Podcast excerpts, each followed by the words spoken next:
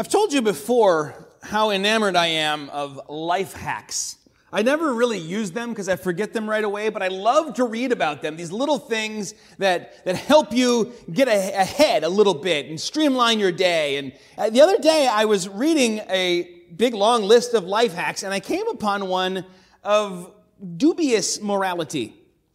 It said, if you ever find yourself with a flat tire, take your phone, take a picture of the tire, and save it. And then if you are ever on your way somewhere and you're late, you can just text that picture to wherever you're headed and say, Oh, I got a flat tire. A caveat said, make sure you don't send that same picture twice to the same person, you know, months apart or something, or they might put two and two together. And then underneath it was a discussion, and someone said, listen, that's, that's Bush League. You got to go way beyond that.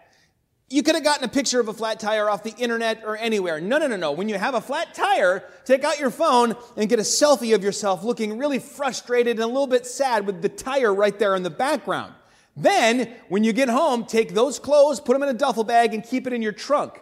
Next time you're running late, you take out the phone, you send the picture of you in those clothes with the tire, quick put the clothes on, and then you are golden because you are 100% going to look like you just arrived from this ordeal. But then someone else said, hold on, what if your boss is suspicious? You're taking a picture with a phone. That means that this picture is tagged with the date and the time that it was taken. So you got to remember to go into the metadata and change that to the appropriate time. And someone else said, hold on, what about the geotag that says exactly where the picture and when the picture was taken? You have to make sure that that doesn't put you somewhere that makes no sense for where you were supposedly headed. And this whole thing sounds like maybe it's more trouble than just leaving a little earlier and being on time.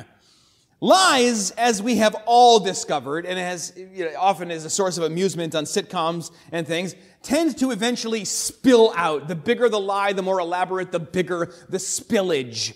The truth, however, holds things in. That is exactly the picture that Paul uses here in Ephesians 6 when talking about the truth. Holding in, holding up, holding together. Now, this is not the first time he's bringing up truth in Ephesians. In chapter 4, he already told us to speak the truth in love. And he told us, putting away falsehood, let each of us speak the truth to his neighbor. So the truth is vital to our witness as Christians, and also the truth is vital to our very souls as Christians. There is a sense, even amongst those who follow Jesus, that there are certain lies, white lies, little lies. Oh, I got a flat tire that are no big deal. That they don't hurt anybody. Maybe they just save me some trouble. But remember this. If Jesus says, I am the way and the truth and the life, and no one comes to the Father but by me, if he says, I am the truth, then having a slippery relationship with the truth, a nebulous relationship contingent on what is convenient in the moment, means having a slippery, nebulous relationship with Jesus himself. Add to that John 8 44, in which Jesus said to the Pharisees, You are of your father the devil. Your will is to do your father's desires. There is no truth in him. When he lies, he speaks out of his own character, for he is a liar and the father of lies. And clearly, we stand in a relationship between truth and falsehood, which very much informs our relationship not only with our friends, family, spouse, boss, coworkers, but our relationship and our loyalty between Jesus, who is the truth, and Satan, who is the father of lies. Who's your daddy is the question here. And you can see a, a little glimpse of that in how an individual relates to the truth. Is it something to be massaged and changed and used in order to get my foot in the door or keep me from having to deal with the consequences of my actions? Or is it something more substantial? Now, where we are here, of course, is near the end of the book of Ephesians, the, the letter to the Ephesians, in which now he is telling us how to prepare for battle against the evil one so that we'll stand on the evil day. And we're doing this whole look one piece at a time at the armor of God that he has told us we must put on so that we can stand. And this is the first actual piece of armor that we're looking at. It is the belt that girds us In the King James, it is called a girdle. It's the word that's used dozens of times. Now, I was going to say, Sean, if you need to giggle, go ahead and do it just this once, because I'm going to say girdle a lot, but Aaron already did. So there it is. This, this is a word, I wish there was a better, more military sounding word that I could use, but there's not. Uh, so we're, we're going to say it. Now, why not belt? Well, it's because the word belt, which is zonein in Greek, does not occur in the Greek of this verse. The only noun in that little phrase, put on the belt of truth, is actually truth. In, in fact, in the King James, I think we see a far better translation, having girded up your loins with truth or having girded up your loins in truth. You hear that there's the verb of girding up the loins, and then there's the noun, the object of truth, but there's not a belt mentioned. In liturgical vestments, of course, the, the belt, the cord tied around the middle, is called a girdle. And amongst the Greeks and Romans, before pockets had been invented, which seems like a really obvious invention, they would have a girdle fastened around the middle with purses hanging down in order to hold their money and all their necessities. But generally, in the scriptures, girding up your loins, and even apart from the scriptures, it's, it's more involved, and it means you're about to do something big, something very physical. And so you've got to gird your loins up in preparation. So this first piece of armor, or really under armor, nobody sue me, but yeah, girds the rest of the armor close to the soldier's body, but more importantly, it hugs tight to the body itself. We might call it like spiritual Spanx, if that wasn't even a step further removed from the idea of war and military. Or maybe to get a little more manly, it's not unlike a weightlifting belt that even holds in someone's organs so that they don't push out when you lift something heavy and, and cause a, a hernia. It's core support strengthening the core.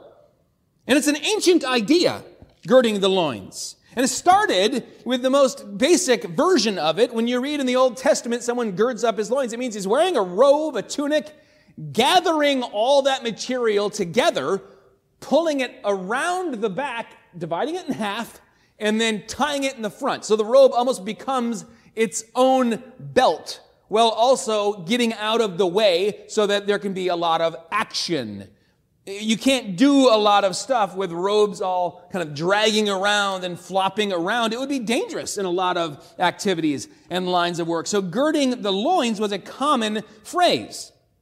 Over time, the idea of being active or being prepared for action and girding your loins, they become synonymous. So in Luke 12, 35, uh, the NIV says, stay dressed for action. And I think the ESV says just about the same thing. Stay dressed for action. Literally, that's gird up your loins. It's the same word that we see here. The Passover was eaten in remembrance of that first day when they had painted the doorposts and, and everything with the blood and they ate ready to go. They always eat Passover girded loins, shoes on ready to go, ready for action. And then this becomes a spiritual call as well. Not only here, but in 1 Peter 1, Peter says, Therefore, gird up the loins of your mind. Be sober, sober thinking. In the ESV, that's prepare your mind for action. Probably what Peter's thinking of here is as a fisherman, when he was just kind of going out, he would have his robe nice and comfortable, his tunic and all these things. And then when it was time to start pulling in those heavy nets, he would actually gird up his loins. You've got to be ready for that action. But here, and in general, this is more associated with the idea of battle. In the Old Testament, again and again, we see this. And for us, a boxer will just take off the big robe before he starts to fight.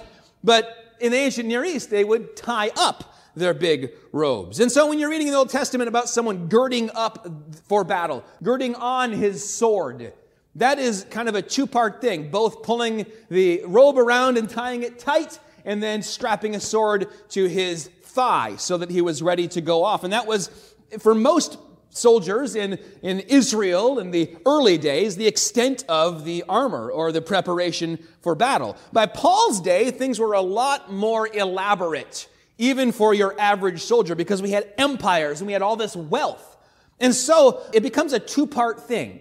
You've got the inner leather girdle, which would be the first thing they'd put on. Remember, this is all in the order of what the soldier would put on. And it would go from the ribs down to the groin, and it would be not unlike what a modern day athlete would wear in a real high contact situation. Protective.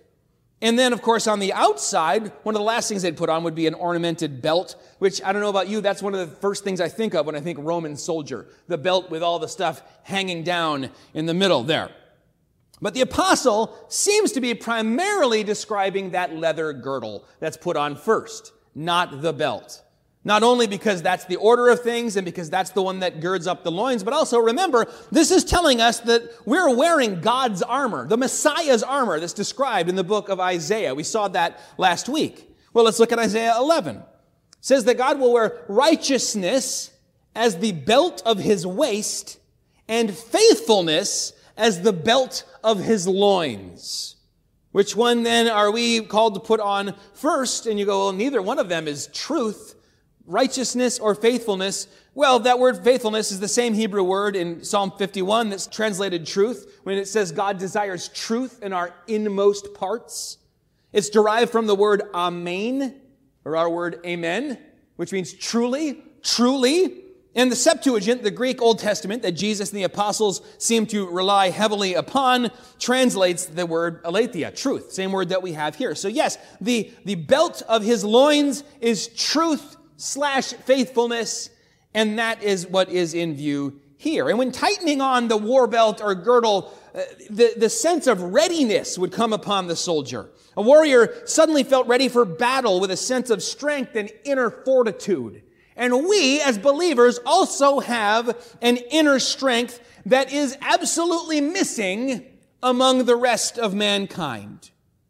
The concept of truth itself has been slowly dying a, a very pathetic and ironic death before our eyes for many years. It is not girded close to anyone anymore, it seems.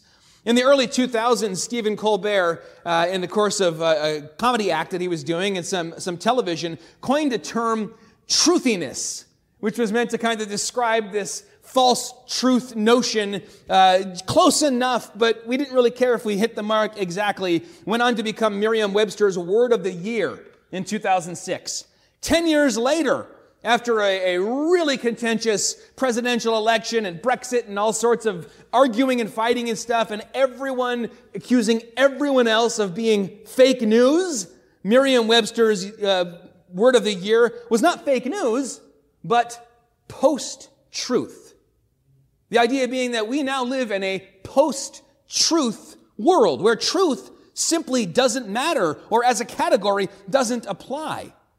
The very next year, on, the cover of Time magazine was the question, is truth dead? And the answer was sorta. And so we have the truth that binds us, that, that takes our, our readiness to the, the next level so that we can begin to put on all of the armor of God. Now, this issue of truth being dead, it's not new. It comes and goes in waves. We remember when Jesus stood before Pilate and he said, Oh, are you really the Messiah? Jesus said, What you have said is true. You speak the truth. And Pilate says, What is truth? Which is really ironic when you consider, dude, you're talking to him. Jesus said, I am the truth. If truth is, is boiled down into one thing, one person, it is Jesus himself. But Pilate did not recognize him standing right there. Pilate wasn't ready to have that conversation because he had not girded up his loins with truth. So this is again not instructions on how to carry out the battle, but how to be ready. Notice, having fastened on, you will stand.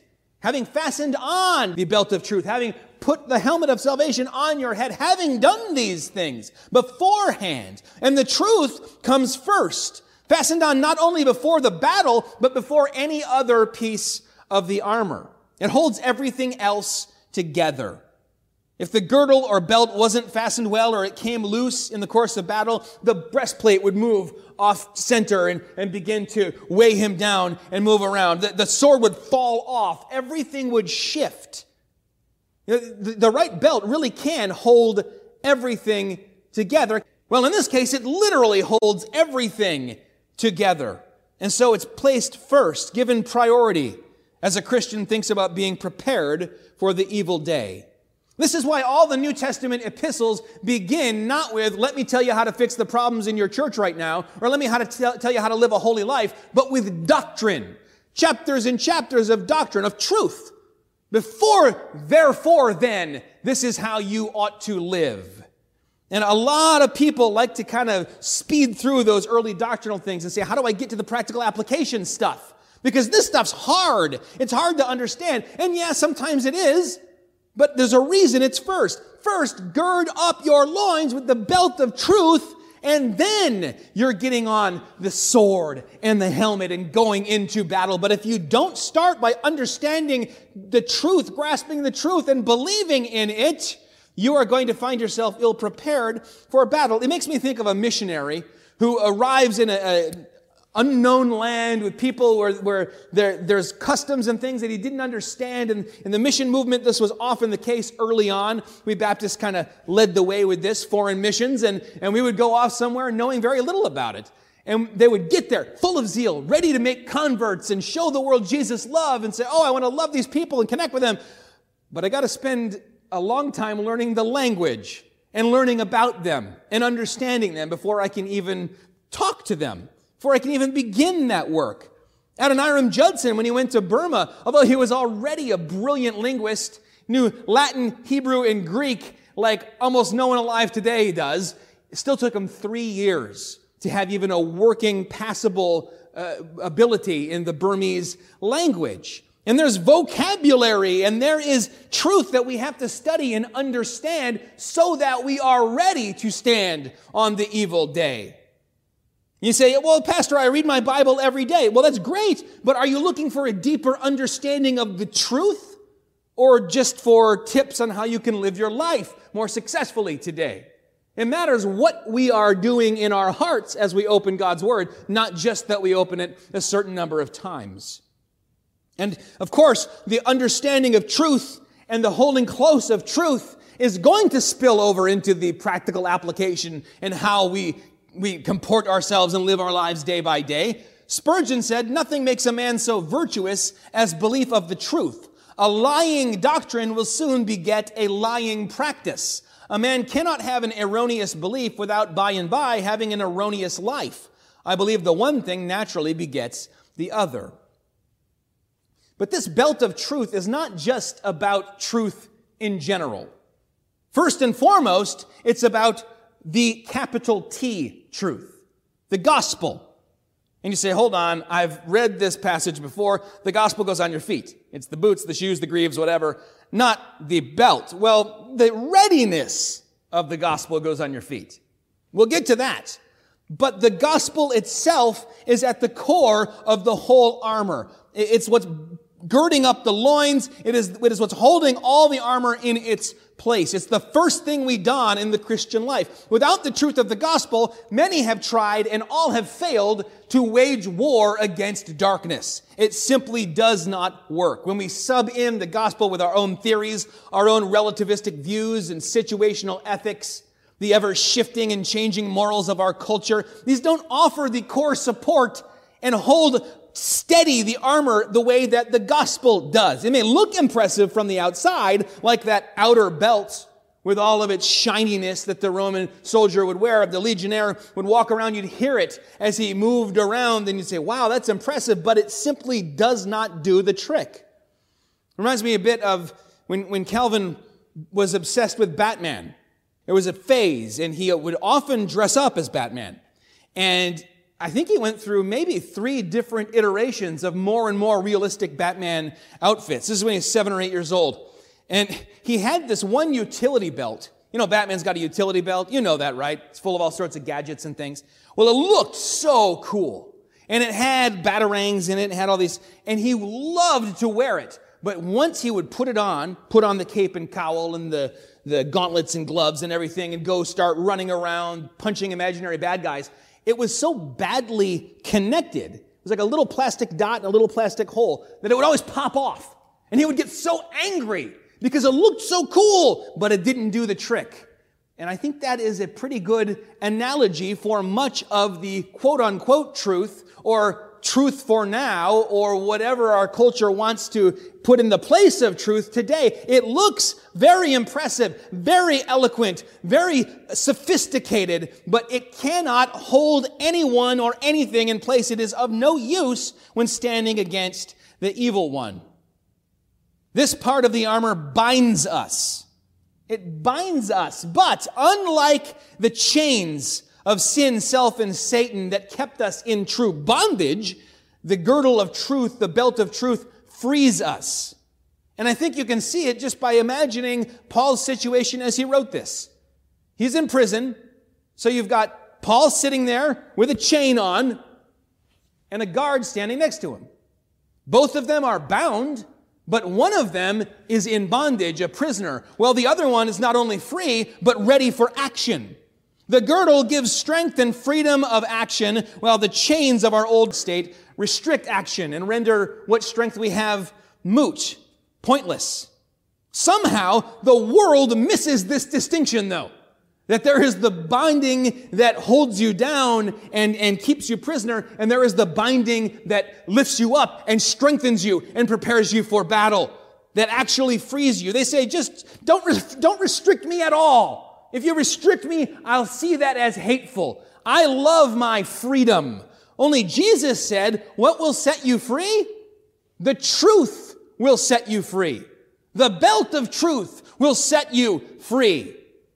Not only free, but protected. So on the outside then, there was what they called in the Latin the cingulum militare. It was a leather belt which hung from the front, the, the very kind of iconic Roman uh, beltea, they were called, leather straps covered with these small metal discs.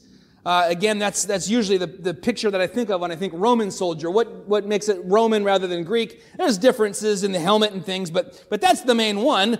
And, and those things were there to cover and protect kind of the most uh, vulnerable area of the soldier, and also to mark the soldier's rank based on what kind of discs were there.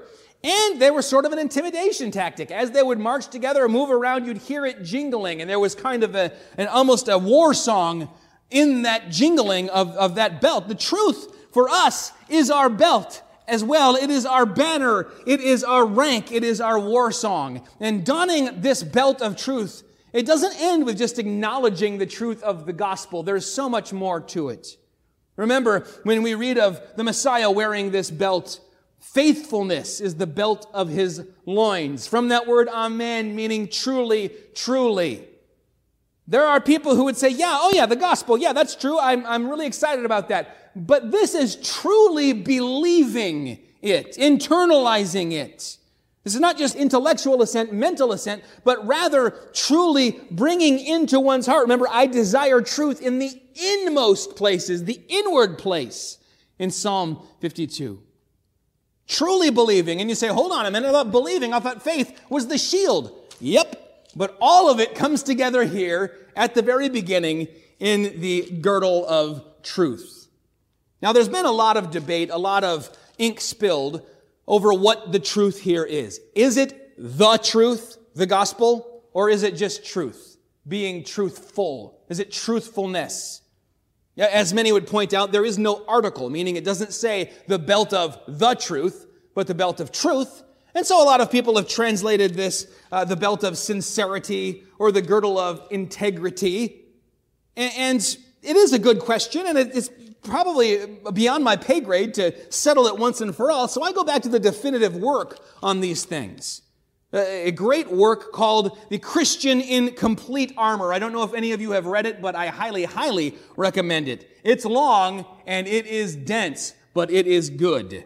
And I love the insanely long subtitles, by the way, of those really old books. Sometimes they're alternate titles, sometimes they're subtitles, especially Puritans. So The Christian in Complete Armor is subtitled the saints' war against the devil, wherein a discovery is made of that grand enemy of God and his people in his policies, power, seat of his empire, wickedness, and chief design he hath against his saints, a magazine opened from whence the Christian is furnished with spiritual arms for the battle, helped on with his armor, and taught the use of his weapons together with the happy issue of the whole war. 1,500 pages on 11 verses. Well, he gets into this debate and very quickly moves beyond it. 1,500 pages, but he just says, some by truth mean a truth of doctrine, while others have it truth of heart, that is, sincerity. They, I think, best that comprise both. One will not do without the other. I don't think you have to answer the question, is this belt of truth, the belt of doctrinal truth and the gospel and all of these things that make up the faith once for all handed down to the saints? Or is it being a truthful person, being sincere in your faith? You can't have one without the other. I think the word sincerity, though, it may be a little too wobbly to, to translate here. Because the idea of being true to thine own self and to thine own self being true as well, it's something that natural man naturally seeks out. It doesn't require the gospel. It doesn't require the spirit. And more often than not, it becomes an excuse for sin.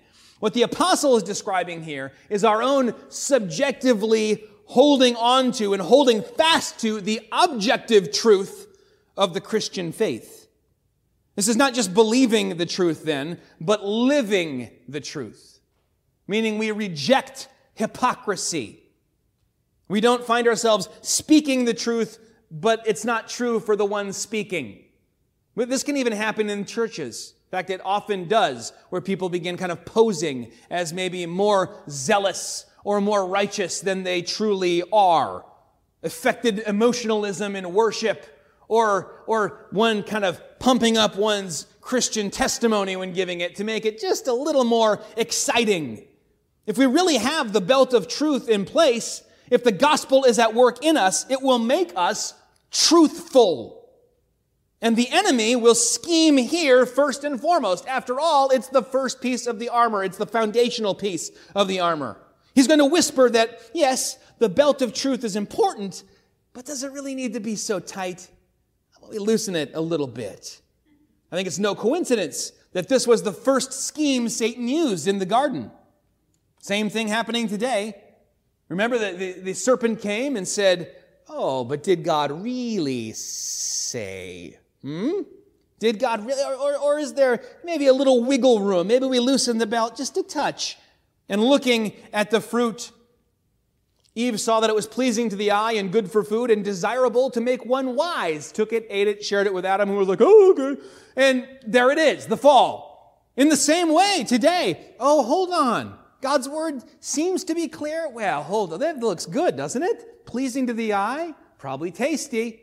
Might make us wise, worldly wise anyway. Even so called ministers spend much of their time urging this loosening of the belt at every turn. We see this doctrinally. Not long ago, uh, there was a, a, denomination that asked the, the writers of In Christ Alone, that great modern hymn, if they could include their hymn in their hymnal, but change the line. That on the cross when Jesus died, the wrath of God was satisfied. Change it, they had a few other options. The love of God was, I don't know, vivified or something, eh, something lesser, something weaker, something floppy. And they said, no, you can't loosen the belt of truth with our song. We will not let you do it. We will insist that the truth of the gospel remain intact. Or it could be practical as well. Oh, no, no. God may have laid out his truth in his word that he will humble the proud and lift up the humble. But if you're proud about something righteous and good, God definitely gives you a pass. Or he may have laid out in his word the truth about marriage and sexuality and it's been pointed out by many of the old commentators as a reason that it's the loins that are girded up. That's often the source of much of sin in the lives of men. Well, hey, forget it. It's a new day. There's new truth. And truth is such a, a moving target now, is it not? Or hey, may God, God may have said that we need to care for the widows and orphans and those who are, who are most vulnerable and, and protect the immigrants in our midst. But come on. If, if they really applied themselves, they wouldn't need any help from me. I mean, I'm only showing them how the world works by insisting that they have to fend for themselves. Did he really say? Oh, maybe he really said, but what did he really mean? Come on, the serpent says, forbidden fruit tastes the sweetest. Loosen that belt. Anybody else ever been in the position of I guess I need to punch a new hole in this belt with a screwdriver if I'm going to keep on using it. I have. Doesn't feel good. Spiritually, though, it sometimes does, but only for a minute. Now listen, we will wear a soft, wonderful, loose, fitting, breathable robe for all eternity. That's the picture in the book of Revelation. The saints are in linen robes gathered around the Lamb. But for now, our spiritual attire is armor, and we wear it continually. And that means that the truth is going to be cinched up tight at the core of who we are. Flannery O'Connor said the truth does not change according to our ability to stomach it. I think that's a reminder we need today. Oh, I don't like that. It doesn't make me feel good. Tough. The Word of God is eternal. Today, the enemy is attacking truth via culture as well. A way that this is often phrased, being ready for battle, being girded up in some of the older literature, is to be braced up. I like that phrase, braced up for battle have everything tightened and ready to go. And maybe it doesn't feel quite as, as free as I might feel if I just threw everything off and walked around in a swimsuit. But in a battlefield, that is not going to be much protection. Our world views any of this being braced up, being girded up as antiquated, backwards, unsophisticated, even hateful, or in a strange ad hominem, fearful. But without it, we will not stand on the evil day. Without it, the whole panoply of our armor comes undone and falls away, leaving us exposed to enemies' attacks. Without it, we come undone. And so when Peter tells us to gird up the loins of our minds, yes, that goes against our culture today. Because the world hears that and says, oh, no, no, no, no, the opposite. Open your mind, open it wide. And they don't mean be open to new ideas and then take those ideas and observe them and examine them and see if they're worth letting in. No, let everything in with no discernment, with no wisdom, with no uprightness whatsoever, without any sense of capital T truth at all. Give free rein to any idea. And this has begun to come into the church. The five solas of the Reformation sola fide, sola gratia, sola Christus, uh, sola Deo gloria, sola scriptura. They've all been replaced by one, sola feels. Our emotions are dragging us around. And the, the result is what we're warned about two chapters earlier in Ephesians 4. Do not be tossed to and fro by the waves and carried about by every wind of doctrine, by human cunning, by craftiness in deceitful schemes. And what is the very next verse? Rather, speaking the truth in love, we are to grow up in every way into him who is the head, the head, into Christ. Truth anchors us so that we will not be dragged around and blown around by every wind of false doctrine. Speaking the truth in love, he says, truth and love are not antithetical to each other. Truth with a capital T implies there are things that are false, that are lies. Saying that is not hateful. It is not against the idea of love. They go hand in, in hand. You do not want to sacrifice truth for love or love for truth. Even when the world around you, the flesh within you, the enemy working against you is continually trying to redefine both truth and love. We have to stand firm and say, we will not allow you to redefine these things. Because speaking the truth in love in that passage in Ephesians 4 is tied to our growing into maturity in Christ. Luther said, peace if possible, but the truth at any rate. That is a good summation of these things. The world acknowledges the need for truth in many areas of life, if not in the spiritual realm. If you go to a doctor, I, I, I, missed my yearly appointment like so many people in 2020 just because of all the headaches and I didn't want to take someone's spot and all this stuff. And, and so I have one scheduled now, about a month from now. What if I went to the doctor and he looked at me and said, wow, you are, you are quite a physical specimen. I, I, think he was making fun of me, but, but I could tell, you know, he's just no irony. You're, you have like the heart of someone 20 years younger than you. You are like an Olympic athlete. I really, wow, keep up whatever you're doing. Just keep doing it because you are in great shape. What if then I walked out the front door and fell over from a heart attack and they told me, good grief, your, your arteries were clogged up. You were like a French fry away from, from dying. And I went back to my doctor, said, Why'd you lie to me? Why would you tell me? He said, I didn't want to make you feel bad. That's where our culture stands. There's truth and there's lies. And rather than saying we will hold fast to the truth, we say, well, what is going to hurt your feelings? I got to be careful. There are lies that aren't that damaging. The light will reveal the truth. In fact, light and truth are essentially the same thing in scriptural parlance.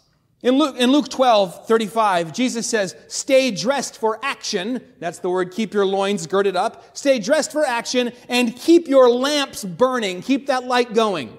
You see, the lamps burning, the light, that is a picture of truth. Because your master is returning from the wedding feast. It's a parable of the whole thing. But, but truth is light. And we've seen that already in uh, Ephesians, back in chapter 5, the, the chapter previous. At one time you were darkness, but now you are light in the Lord. Walk as children of light, meaning walk in the truth.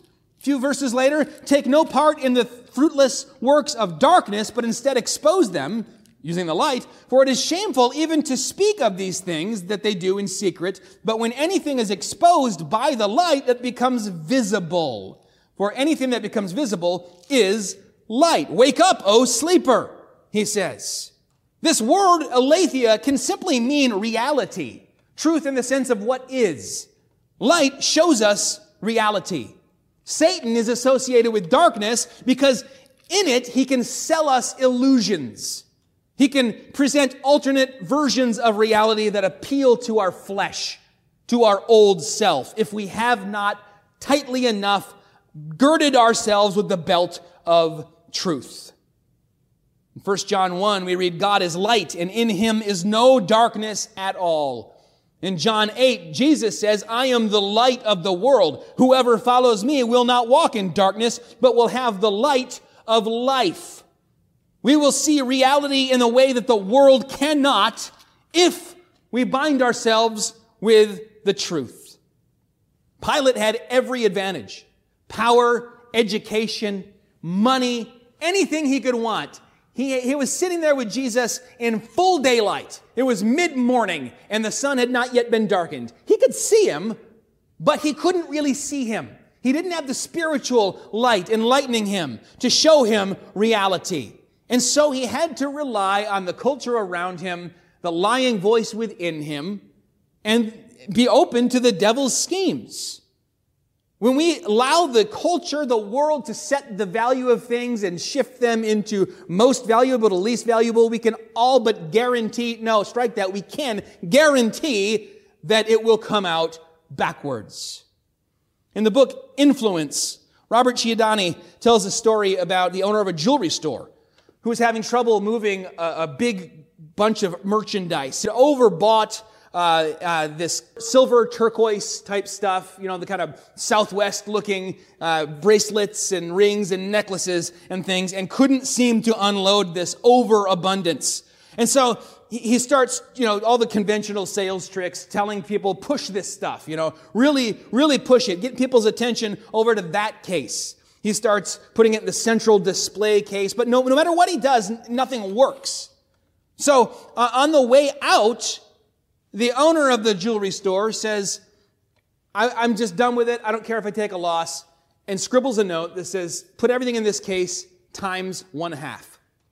Leaves on a sales conference and then comes back to find that everything has been sold. But instead of making it all half price, the salesperson who looked at that and said, oh, okay, everything times one half, got confused and made everything times two doubled the price of everything in the case, which made everyone walking in there go, ooh, I've got to have this. Now, if someone had had the light, the enlightenment, they all could see it. There was literal light, but if they had had the knowledge, the truth of the value of different types of precious metals and stones, they could have said, this is ridiculously overpriced, but instead they just believed what they saw. This is valuable, more valuable than that. The truth means we look here for what is valuable.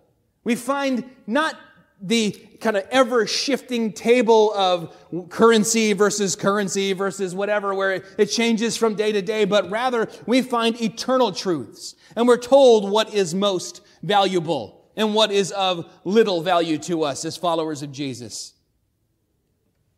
If it had the light and been enlightened, enlightened, their minds would not have been open to the idea that this jewelry was actually worth more than twice what it was worth.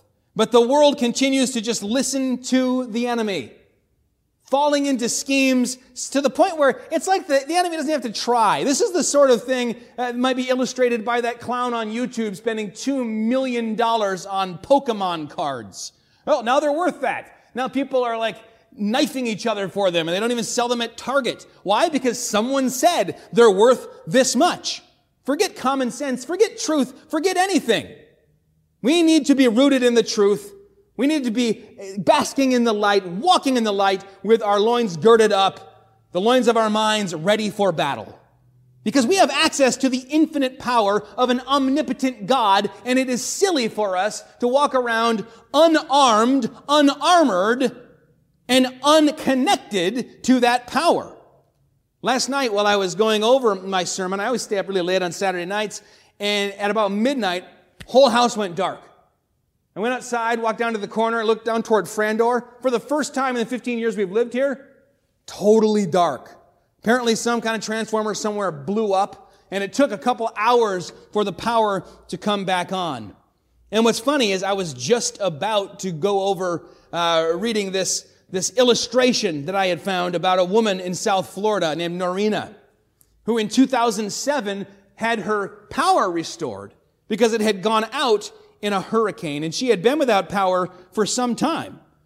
Now, after the hurricane came, she got an insurance settlement, and the repair work began, but when the money ran out, the contractor just left and left her in a lurch.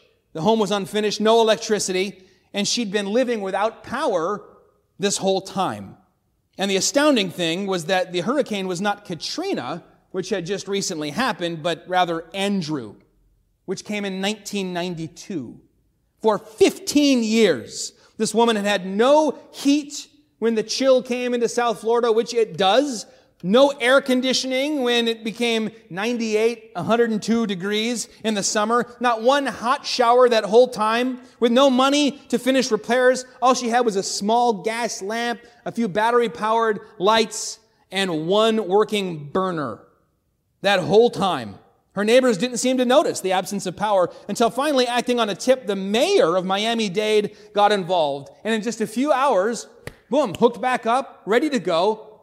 And when a reporter came and said, What are you going to do now? She said, I'm going to fill my bathtub up and have the first bubble bath in a decade and a half. She said, It's hard to describe having the electricity switch on. It's overwhelming. I think a lot of believers are walking around unconnected to the power, ungirded with the truth.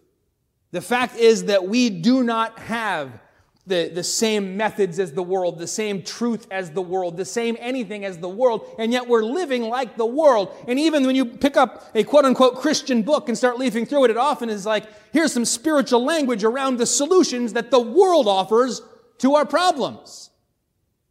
But just like with this woman, Norina, there's nothing wrong with you that means you cannot flip the switch and suddenly you are now connected to the Savior and operating in the power of the Lord, strong in the Lord and in the power of His might. Having fastened on the belt of truth that you might stand firm on the evil day. Heavenly Father, we thank you for the truth that we have from you. We thank you that we are equipped now to, to face the powers of darkness in a way that the world simply is not, that we are now prepared for the enemy's schemes in a way that someone apart from Christ cannot be. Lord, we pray that we would not neglect to put on the belt of truth, to gird the loins of our minds and our hearts ready for action, ready for battle, that we would not loosen these things in response to the culture's pressure or the enemy's uh, alluring or anything that we find outside of your word, that Lord, instead, we would hold fast to the truth, walk in the light, and know then that when we resist the devil, he will flee from us. We pray all this in Jesus' holy name. Amen.